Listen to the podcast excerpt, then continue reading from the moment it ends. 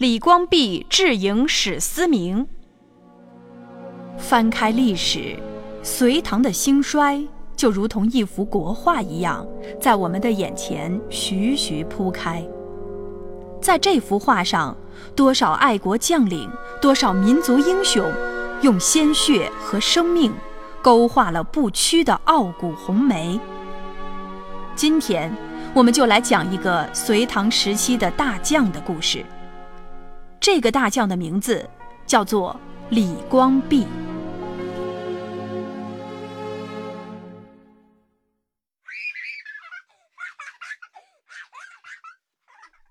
光弼，怎么不和大家一起玩呀？来和大家一起踢球吧。我想去骑马。嗯，关闭不喜欢踢球吗？那关闭喜欢做什么呢？我喜欢射箭。你就别叫光弼了，你看他都不笑。我们自己玩。哎，等等我。李光弼的父亲因为重病，在李光弼还很小的时候就去世了。光弼，你长大以后一定要好好报效朝廷。父亲。父亲，孩子，父亲，父亲。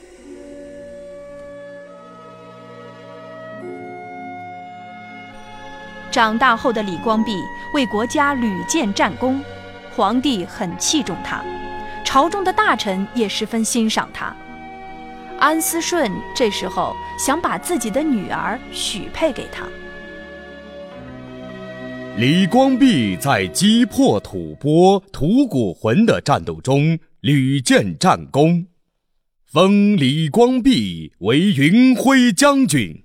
谢皇上，恭喜啊，李将军！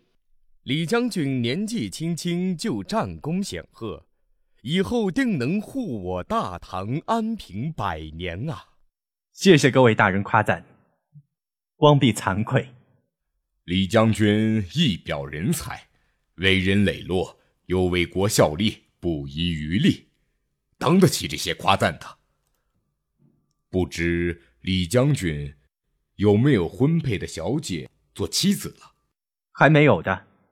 光弼常年在外，还未曾娶亲。哈哈哈，如此，下官的女儿今年也该到了出嫁的年纪，不知李将军……呃，这个，呃，安大人，实不相瞒，光弼因为常年的征战受伤，身体有隐疾，所以才一直没有娶亲，不敢高攀小姐。拒绝了安思顺，李光弼慌忙带着侍卫走了。这时候，侍卫很不解，就问他：“大人，为什么你要骗安大人你有隐疾？”哦，如果不这么说的话，安大人是想把他的女儿跟我结一段姻缘。而在这朝廷中，官员之间互相连亲，都是结一个巨大的关系网。如果我和他的女儿成婚了，那么这个关系网以后就是千丝万缕的。但是，我的理想是一心尽忠朝廷，而不是为了这些私人的利益关系。大人英明。至德二年，史思明、蔡希德等率领着十万大军进攻北都太原，李光弼的军队还不满万人，大臣们都在焦急地讨论如何对抗敌军。史思明率领十万多叛军对我们发起进攻，但是我们的精兵都被征调到方军保卫皇上，现在连一万的士卒都不到，这可怎么办呢？我认为我们可以把城门城墙修建得更坚固，不和他们对战，只守不攻，然后发出求救急报，等待救援。对对对，这个方法可行。我也觉得这个办法很好。李将军觉得如何？我觉得这个办法不好。对，不可硬拼，只能智取。但是修建城墙和加固城门的话，环城四周有四十里，现在派城内兵民大修城池根本就不现实，并且敌人马上就杀至城外，到时大家筋疲力尽，连御敌的力量都没有，就只能坐以待毙。我们可以在城外挖壕沟作为防守。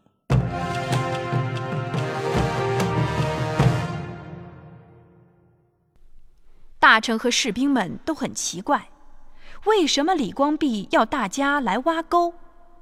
敌军越来越近，这时候不赶快抓紧训练，怎么会来挖沟呢？大家加油！左边的小队带着队和我过来这边，继续挖造。你说，李将军让咱们挖这么多沟壕是干啥用的呀？咱怎么知道？反正将军叫我们挖，自然有他的道理。快干活吧！史思明知道李光弼在派人挖沟以后也很不解，觉得李光弼就像在为自己准备坟墓。哈哈哈哈哈哈！这李光弼集中他那些兵力在挖沟，哈哈哈哈是怕了先给自己准备坟坑吗？各位将士，李光弼弱兵不过一万，太原屈指就可以取得。我们占领这里，然后我们就鼓行而西，直攻合拢，朔方两军，我们就再无后顾之忧。上啊！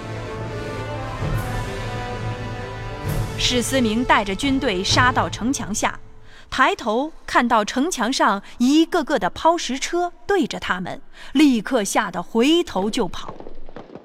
哎，他们那些车是什么呀？啊！是抛石车，是抛石车，大家快跑啊！将士们，搭建飞楼，搭建飞楼！将军，飞楼战术行不通啊！